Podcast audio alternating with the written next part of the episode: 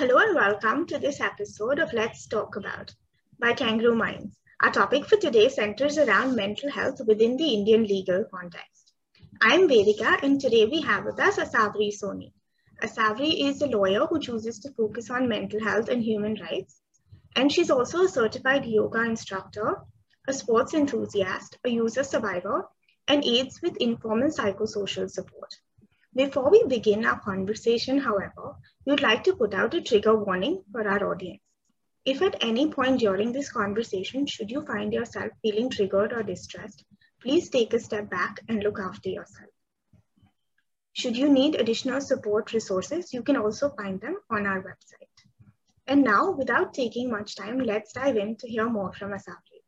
Asavri, first of all, welcome to the episode we're looking forward to your insights throughout the conversation. I'm just going to start with the first question, which I think you know a lot of people have. Is within the Indian mental health context and within the legal framework, what are some of the rights which someone with a mental health condition has, and what protection is available to them, you know, under the ambit of the law? So, Vedika, we had had a discussion on this in our previous podcast as well, when we consider a person who's living with a mental health condition or we talk about someone who has a mental health disability, there are rights that are to be protected when it comes to their health condition. And these are covered under the scope of the Mental Health Act 2017. So you have, uh, you have rights like the right to community living, making your advanced directive, appointing a nominated representative on your behalf, the right to your confidentiality, to name a few. Hmm. Now, when you ask a question like how a person with mental health conditions is protected under the ambit of the law, I, I take that to be a more general question. And I will say that any person who lives with a mental health condition should have the same rights as any other citizen with any other health condition in this country. So, a citizen or an individual living with a mental health condition, if they feel that they have been harmed in any way, they can take relief under a number of acts, which are, of course, that recourse is available to any citizen of this country. Whether you consider the Indian Penal Code, you consider the Protection of Human Rights Act, you consider the Domestic Violence Act or protection under the Indian Constitution, it is open to them just as any other citizen. Right. However, if we talk about protection, when it comes specifically or when it's related to their mental health condition or to their health condition, then of course we go back to the Mental Health Care Act of 2017, which lays down very specific rights which should not be violated when it comes to uh, a person who's living with a mental health disability or a mental health condition. For example, they have the right to access mental health care at all times. They have the right to protect information about their mental illness from you know people at large. They have the right to be protected from any kind of cruel or degrading or abusive treatments they have the right to be protected from prohibited procedures and psychosurgery. They also have the right to be voluntarily admitted as independent patients. So this comes, you know, this kind of connects with their mental health care rights. So if you're right. talking about their health conditions specifically, I would say the Mental Health Care Act is good recourse. If it is harm in other ways, you could probably take additional protection of the of other legislation, right. as I mentioned. Okay. Yes. Also, so you know, you mentioned a couple of things that they have a right to do just as anyone else. Do people with a mental health condition have the right to vote in India? Uh, well, yes, they do. People with a mental health condition do have the right to vote in India, and it should be encouraged to exercise this right. The arguments that were made for, or the arguments that were made against allowing people with mental health conditions to vote, I think they come from a place of um, stigma and institutionalized discrimination. And there isn't really any scientific or logical basis for people to be uh, prohibiting persons with a mental illness to cast their vote. Um, the Representation of People's Act does state that somebody who is of unsound mind should not be allowed or will not be allowed to cast their vote. However, this concept of an unsound mind, it's not a medical concept. It's more of a legal concept. Okay. And surprisingly, majority of acts make no mention or rather they make a mention but they do not go ahead and define what an unsound mind is so the indian contract act which is one of the first pieces of legislation that we get to study when we're entering law school does mm-hmm. talk about or gives a basic kind of definition for an unsound mind stating that a person is said to be of unsound mind if at the time that they are taking a decision or they're entering into a contract, they are incapable of understanding the nature of the process that is going on. Mm. And they are also unable to understand what the consequences of a decision like this would be on their interest or, of, or on the interest of those around them. However, the Act does make a very important statement that a person of unsound mind can make decisions or can enter into contract in periods when he is of sound mind so if we okay. are considering a you know a definition like this this becomes a very very important provision so th- this unfair assumption that any person who lives with a mental illness is automatically equal to a person of and you know has an is an unsound person.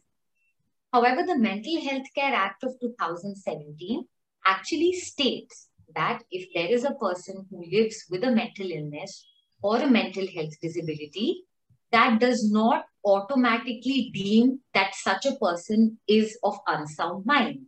Until and unless of course they are declared so by a competent court hmm. who is permitted to make a diagnosis or to pass a judgment of such of such sorts. And whether you consider a booth officer or you consider an electoral officer, they cannot disallow a person with a mental health condition from casting their vote or having their name included in the electoral register. And of course, if there is somebody who comes up and says, this is including an electoral officer, that you know xyz person is of unsound mind. You know he's incapable of understanding what he's doing. Right. then the burden of proving that xyz is of unsound mind falls upon such person who's claiming it. So it is not the responsibility of a person with a mental illness to go before court and justify that no no i know the decision i'm taking. I'm well aware. In fact uh, studies have been have been conducted which have shown that even persons with chronic mental illnesses do understand and grasp the idea or the concept of voting and are able to freely exercise their choices. So, definitely, voting is something that cannot and should not be taken away from the decision making ambit of a person who's living with a mental health condition. So you already answered the question I was going to ask you next, which is, you know, around the phrase unsound mind. But, you know, you mentioned one thing that the burden of proof lies on the person who's putting that sort of an accusation that ABC hmm. is of unsound mind. So how exactly is that proven, you know, in court that somebody is of unsound mind? Well, um, this is something that is yet to come up in the professional arena of the law I have not come across a case as of now in my experience and my practice where I would be given an exposure to watch a proceeding of this nature or to or to understand.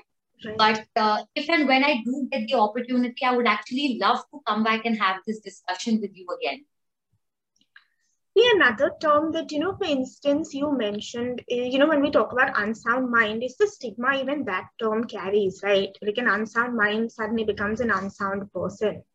So moving that forward in the space of mental health particularly and in a legal context what is the role that you know semantics and our language plays a great question actually you know legal language and the kinds of terminologies that we use and we hear around us can actually be the difference between either cementing or breaking barriers to mental health care and treatment. Legal language impacts all of us. There's no doubt about it. We are constantly absorbing information. We are constantly consuming content, whether through newspapers, whether through news channels. And there are certain terminologies that the community is so used to. We're also used to hearing them and using them that we don't give it a second thought. Hmm. I, I, actually uh, uh, listed a few examples of terms like this.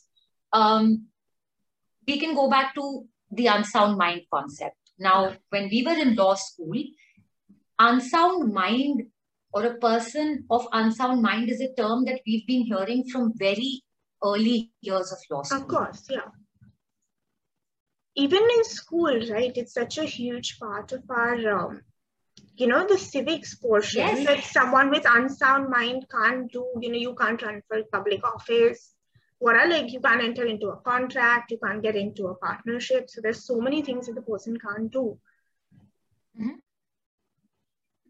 Absolutely. And at that time, even I didn't give it a second's thought. I didn't even realize that this is not a well defined, a well researched concept. You know, and there are so many, you know, professionals who are who are studying this. You know, we're studying this, we're coming out into the field, we tend to speak the same language with people who are not from the legal fraternity either. Hmm. And you know, then you realize that this is not an appropriate term. Much later, we come to know it's not appropriate. There's, there is so much of then conscious effort to correct your own vocabulary, you know, inform the people around you. And instances of when the Hindu Marriage Act, for example, says that, you know, being of unsound mind or hiding a fact of mental illness or a mental health disability can become grounds for divorce we never thought about it. We never really thought how this could be impacting all of our lives, you know, at a later stage and how, you know, language really kinds of kind of puts an idea into your mind that, okay, this is what I, you know, this is something to watch out for even. Then another instance is how slowly, of course, the shift from the term committed suicide. You know, we're yeah. moving on to more appropriate, more sensitive terminology like taking someone took their life or someone died by suicide. And I think it's so important to make these shifts in the language of the law because then an act like suicide is not viewed from a criminality lens. It is not something that is looked at from an offense perspective. Even um, the term, for example, in the in previous years, there have been mental health legislations or even conversations among professionals where the term asylum has been used very freely, very hmm. freely. And now we have that replaced with terms like mental health establishments or institutions. And, you know, just that the term asylum puts yeah. so much of a barrier between a person even trying to seek help for a mental health condition or something that they might be struggling with. Correct. And for that matter, Vedika, even today, there are a few acts in India, in other parts of the world, which, you know, we have a title to the section and it says things like, or it has said in the past, how to deal with a lunatic. So it'll be talking right. about a procedure, it'll be talking mm. about an a criminal procedure, for example, and it will state how do you deal with the lunatic. Right. Now, in essence, I mean, the moment you read read it, it is something that kind of jars out, right? It's right in your face. Yeah. And then we don't even realize it. We're learning, we're studying, it's going on and on and on. So it, it, it is very problematic. And the law at times can be very binding. It hmm. gives us this sense of finality, of, you know, a, a very serious or something of a very serious nature. And we forget that, you know, amendments are around for a reason. You know, sometimes the terms or the words that are spoken of or written in the spirit of the language of the law can actually turn out to be very harsh or counterproductive. I think everybody needs to keep moving with the times along with the law to make sure that the language that we're including in our legislations remains appropriate, remains up to date, remains inclusive. And this is something that needs to flow downward. So we start from school. You know, certain acts like the IPC, the Indian Constitution, for that matter, even the Mental Health Act, they are legislations that most people will come into some kind of contact with or interaction with at some point in their life.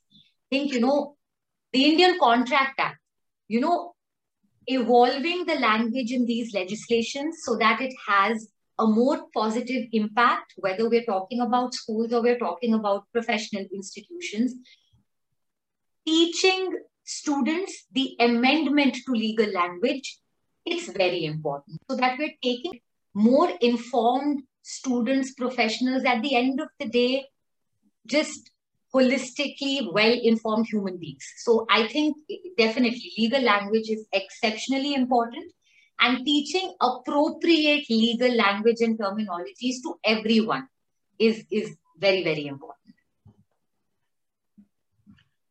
Another thing that I wanted to ask you in terms of, you know, like now let's move to the actual hearing part of these cases, for instance. So are there any special courts or any assigned judges who actually hear these cases? Well, yes, uh, Vedika. Uh, I, I believe that, you know, owing to the private and confidential and at times very sensitive and vulnerable nature of mental health law cases, there are special courts which are to be set up which will assess mental health law cases. Now, these are not like our, our ordinary, ordinary rather the other courts that we see all over our country. These courts are known as mental health review boards.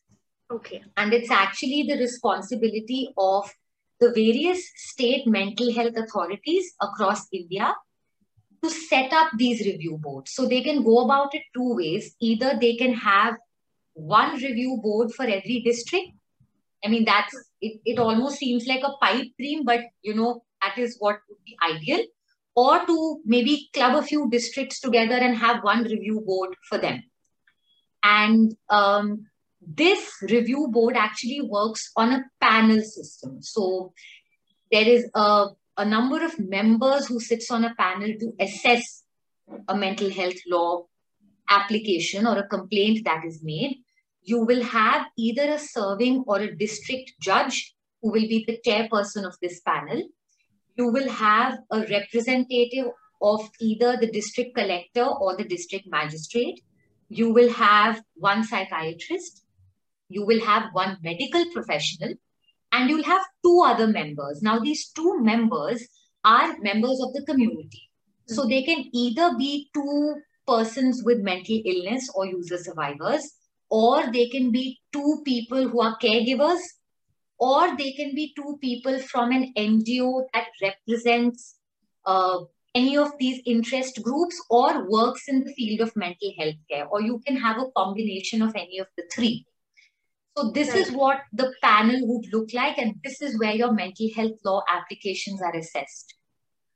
So when it comes to, you know, like these assessments or to actually handle these cases, do the judges involved or the lawyers or even the panel members have to undergo any sort of special training before that? Um, uh, see, uh, the Mental Health Act does say that whether whichever uh, mental health authority we are looking at, whether at the level of the center or the state level, they are actually tasked with uh, providing training to all relevant professionals or all relevant persons, which includes law enforcement of officials like the police. It includes mental health professionals and other medical or healthcare professionals. Now, I am hoping that this definition would include lawyers and judges who are dealing with matters of mental health. Mm-hmm. So I have not come across a separate provision in the Act which says that, you know, lawyers and judges are to be trained specifically in the area or the provisions of the mental health law. Um, that being said, I am aware that mental health advocates and experts in the field of mental health law are either taking initiatives or are being approached to train sections and groups of lawyers and judges in the provisions of this act. I'm hopeful that the people who are working in the field on a day to day basis are taking the extra effort to remain updated and well versed with the provisions of the law. Right. So another thing I wanted to ask you was that, you know, in terms of attending these hearings, like for instance, are they open to public or can, you know, are there any guidelines, for instance, on who can attend them? Right. Again, like as we uh, mentioned, as we had just discussed, the nature of these cases, of mental health law mm-hmm. cases, is very different. So, unlike um, most other courts in this country where the public can go and view or spectate on a matter. Mental health law proceedings, or the ones which are conducted before your state authorities or uh, the review boards, are to be conducted in camera, which would mean that they are not open to the general public. Okay. Right? Now, if there is a person who is not directly involved with the case, but needs to be present there or ha- wants to be present there, then an application has to be made to the board that you know I would like to be in the in the room. I would like to be present there during the proceedings. And the consent of the person who has a mental illness or who has the mental health condition has to be taken. And the chairperson of the board also has to sign off on this application that yes, it is okay for this person to be present in the room if they are not directly involved in the matter.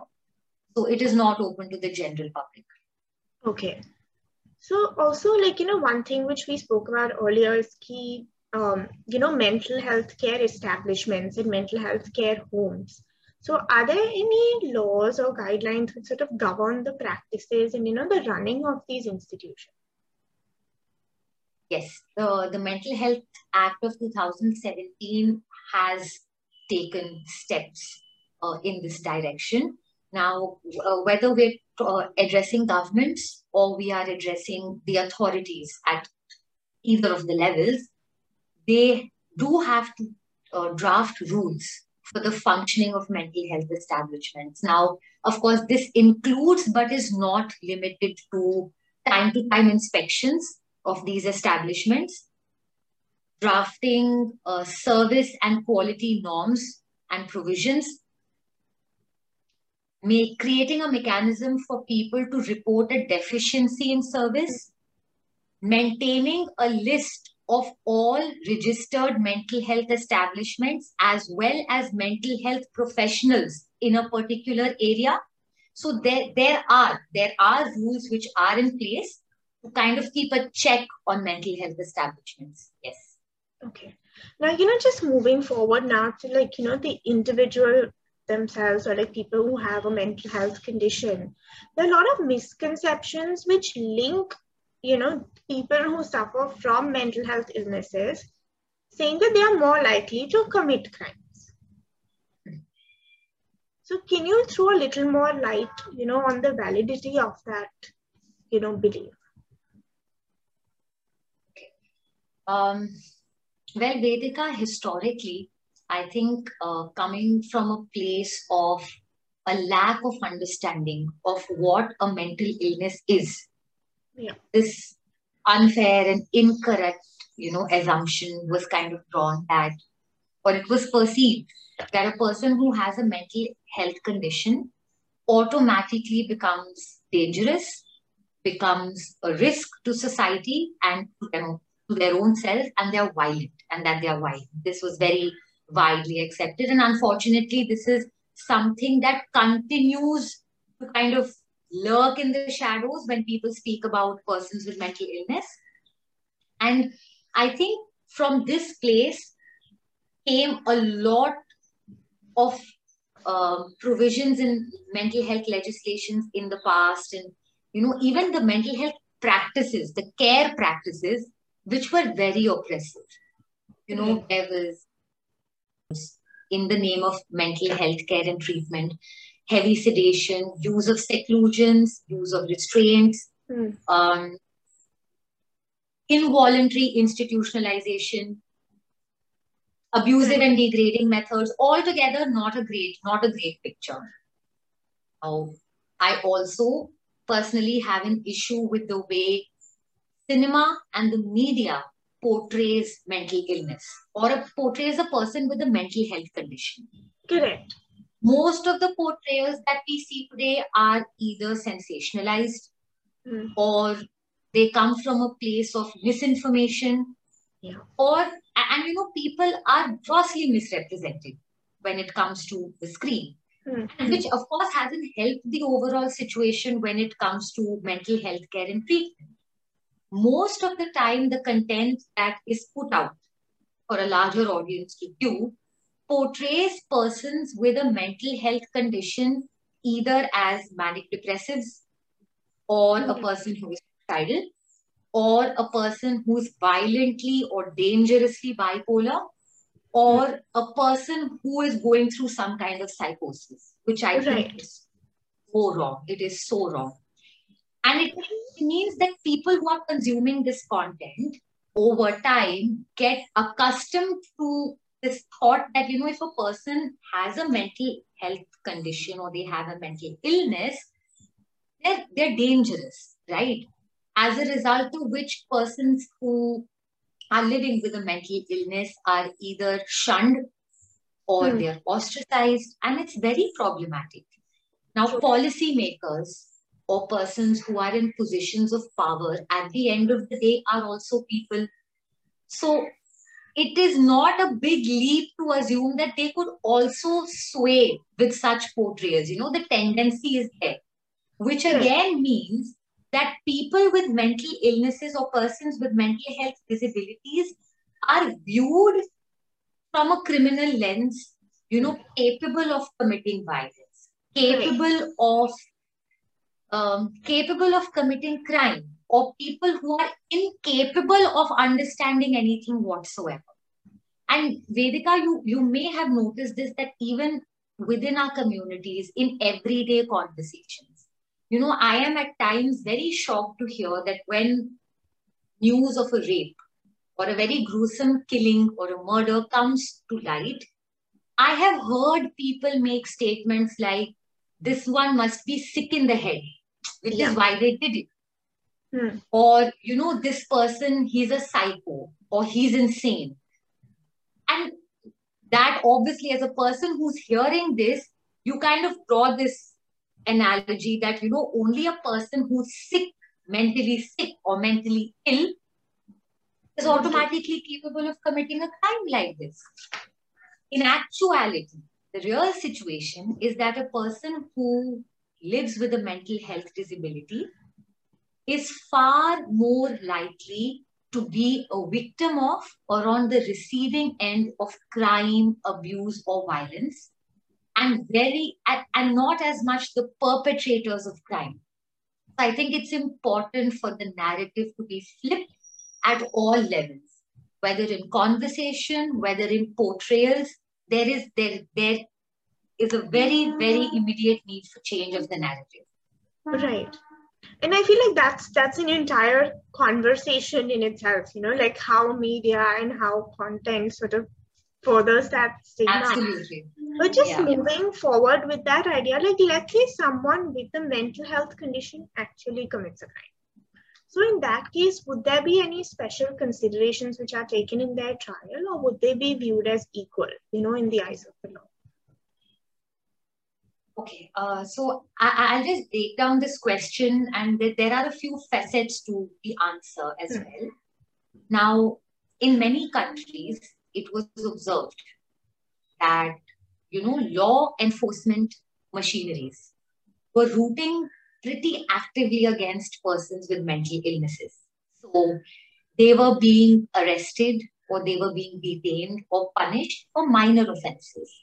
Right. In fact, a few years ago, the WHO put out a report on prison and mental health, which said and addressed that in how some parts of the world, prisons have become a dumping ground for persons with mental illnesses. Yeah. All parts of this are problematic.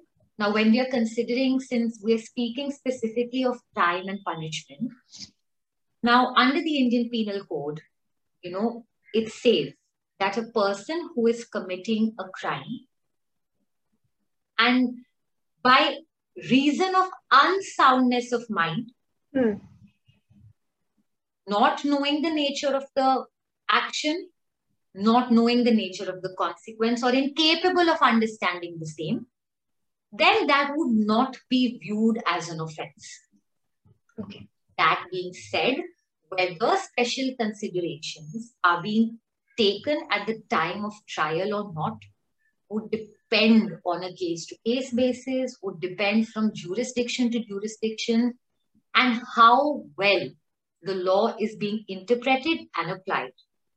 When we consider the criminal procedure code, it does state, now when we're talking about trial, since the question was very specific, that if a judge finds that a person who has who has been brought before him or her is someone with a mental health condition or you know is claiming unsoundness of mind, then in that case, the judge can direct that said person will be diagnosed or be um, looked at by a uh, by a civil surgeon, a civil surgeon to kind of check out the base or primary facts of the case.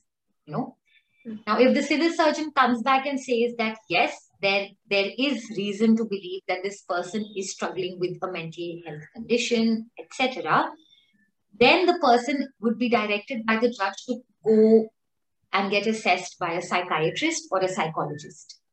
Right. They will carry out their assessment. If the finding still stands that yes, this person is, or say, unsound, whatever the vocabulary they may be using at that point of time, then the judge would have two options. The first option is the judge will go over all the facts and findings and diagnosis, everything related to the case and this person. If the judge feels that, you know, uh, a case is not real, no strong case is being made out against this person, considering all things considered, then such a person would be discharged and be directed that, you know, take psychiatric help or get onto the path of recovery and treatment. However, if the judge feels that, you know, all things considered, this person does have a case against them, then the judge is going to direct that such a person seek treatment pending trial, which means that there will be a pause on the trial for a certain period of time. This person will be sent for mental health care and treatment.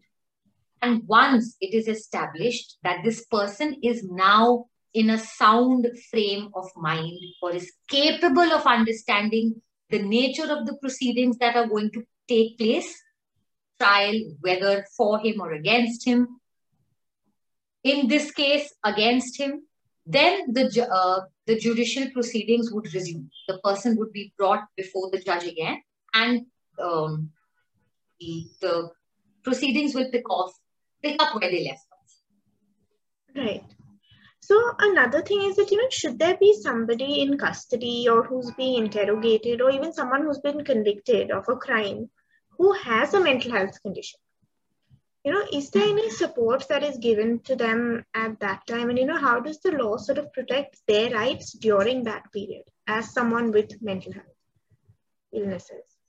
Yeah. So a person um, with now we're assuming this is a person with a mental health condition or a mental health disability, and they're being interrogated.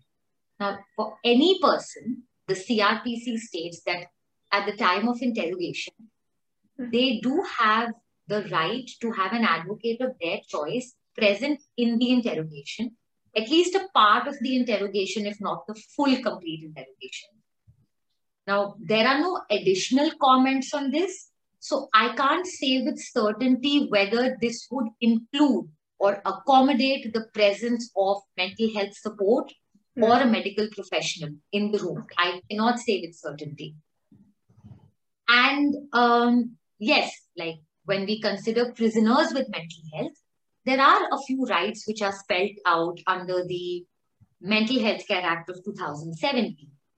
Uh, examples of these include that a prisoner who is pending trial with a mental health condition mm-hmm. should be accommodated in the psychiatric ward of the medical wing of a prison and not with all the other prisoners. Right.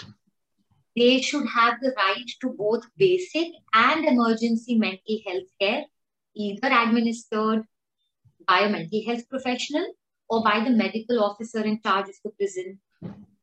Then they also have the right to be transferred to a mental health establishment if the prison is not able to accommodate for their health condition.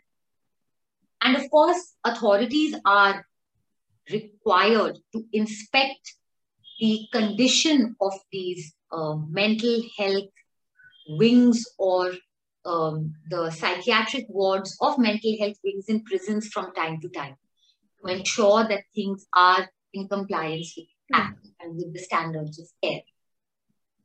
I think, you know, my last question to you for today in this regard would be the implications of the insanity defense, because we've spoken a lot about, you know, how they should be treated, um, you know, should they have a mental health condition and how, you know, like there are separate wards for them or, you know, what support can be given to them if like during trial or how the court, the system would view them. But when it comes to the insanity defense being used, and let's say it's proven in court, what are the implications of that on the person who's been convicted? Okay, so again, I, I think this would be a twofold answer.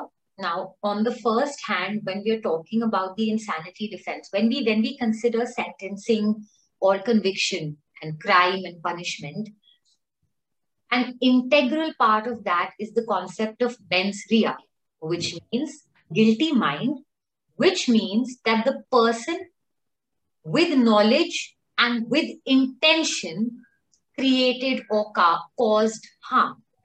That is one part of it. Now, also that the person had knowledge and intention, uh, knowledge and information about the consequences of an act of this nature. Hmm. Now, the basis for claiming the insanity defense is that a person did not have the requisite competence or capacity or information that what he or she was doing was wrong. That is one part of the answer. Now, second part, when we consider implications, there is a misunderstanding amongst a lot of people uh, in the community that an insanity, you know, claiming the insanity defense would mean that a person is acquitted of all crimes. Right. There is there is no, you know, there is nothing beyond that. You just claim this hmm. and right, you just have to prove it. Um which consequently gives people an impression that if we commit an offense and if we claim the, this defense, then we walk away with a reduced or discharged sentence. We don't really have anything to worry about, which gives an unfair picture that a person with mental health conditions, if committing an offense, will never be held accountable for their actions. That's the that's the flip side.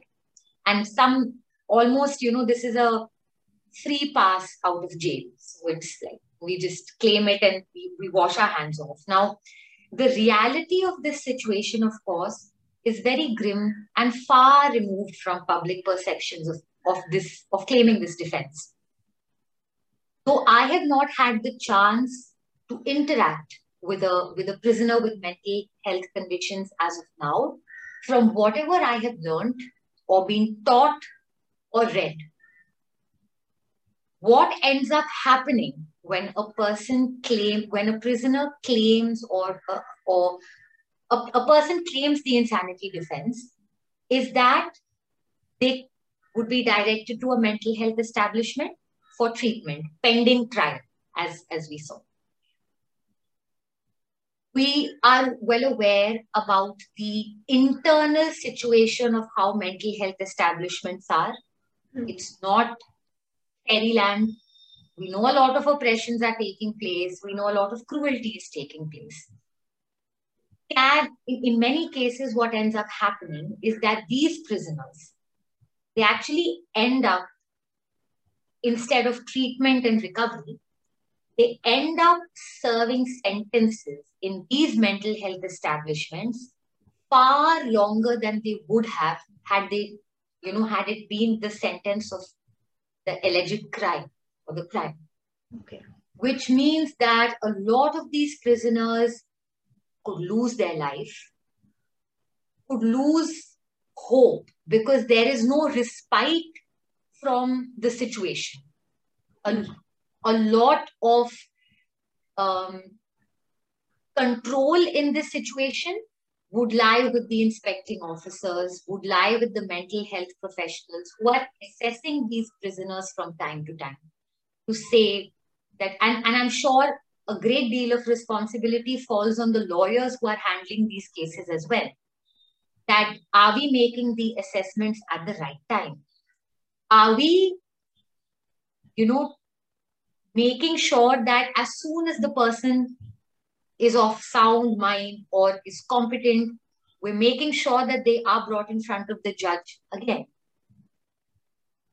This doesn't happen a lot of the times, which means that prisoners pending trial with mental illness might indefinitely be in these establishments. I don't know how many people are asking questions that are prisoners who are pending trials actually getting the kind of treatment and care that is required to make them fit to stand trial again? Hmm. What if they are abused on the other side? What if they are just not given a chance at bail? They are not given a chance to reach the stand. What if somebody inside an establishment decides, okay, it is in my power, it's in my control. Let me just say that they are not fit, they are not ready. Are we asking these questions enough? You know, what happens in such a power imbalance? What is happening there? And in a sense, you know, prisoners with mental illness end up being sentenced or detained or punished even before their actual chance at a trial, if this is what the ground reality of the situation is. So, mm-hmm. all this goes to say that, you know, claiming the insanity defense is not as easy and hunky dory as a lot of people assume. Um, a lot of prisoners do actually end up suffering a lot more in the process. It is an adverse, adverse impact. And on the flip side, if they are detained in regular prisons, then there are other kinds of risks and harms that they could be exposed to. So, you know, which is the lesser evil or what is a less bad option? You know, it comes down to something like that.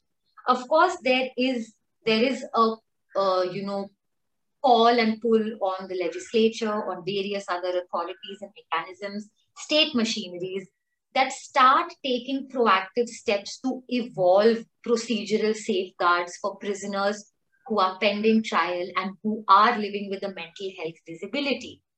You know, have processes working in a manner so that somebody does not end up indefinitely staying in mental health establishments in this way procedural safeguards have to be evolved from time. Right. I think you know that's that's a huge part of it, right? Like realizing the consequence of certain um, elements in the law, because as you said, like a lot of people feel that you know using the insanity defense is a quicker way to get out of a crime, or you know to reduce in a way the punishment that for the action that you've taken. So I think, you know, thank you so much, Asabri, for being here and sharing your insights. Again, I think it's been a very, very enriching session. And I think this knowledge will help a lot of people who want to understand more, you know, especially from not just the act, but how it sort of plays out and how mental health plays out within this legal context. Anybody who's watching this today, if you're having a hard time, you know, with your mental health, please know that you know there is help out there things do get better so please reach out and you know you deserve to feel better so till next time Please stay well and stay healthy. Thank you.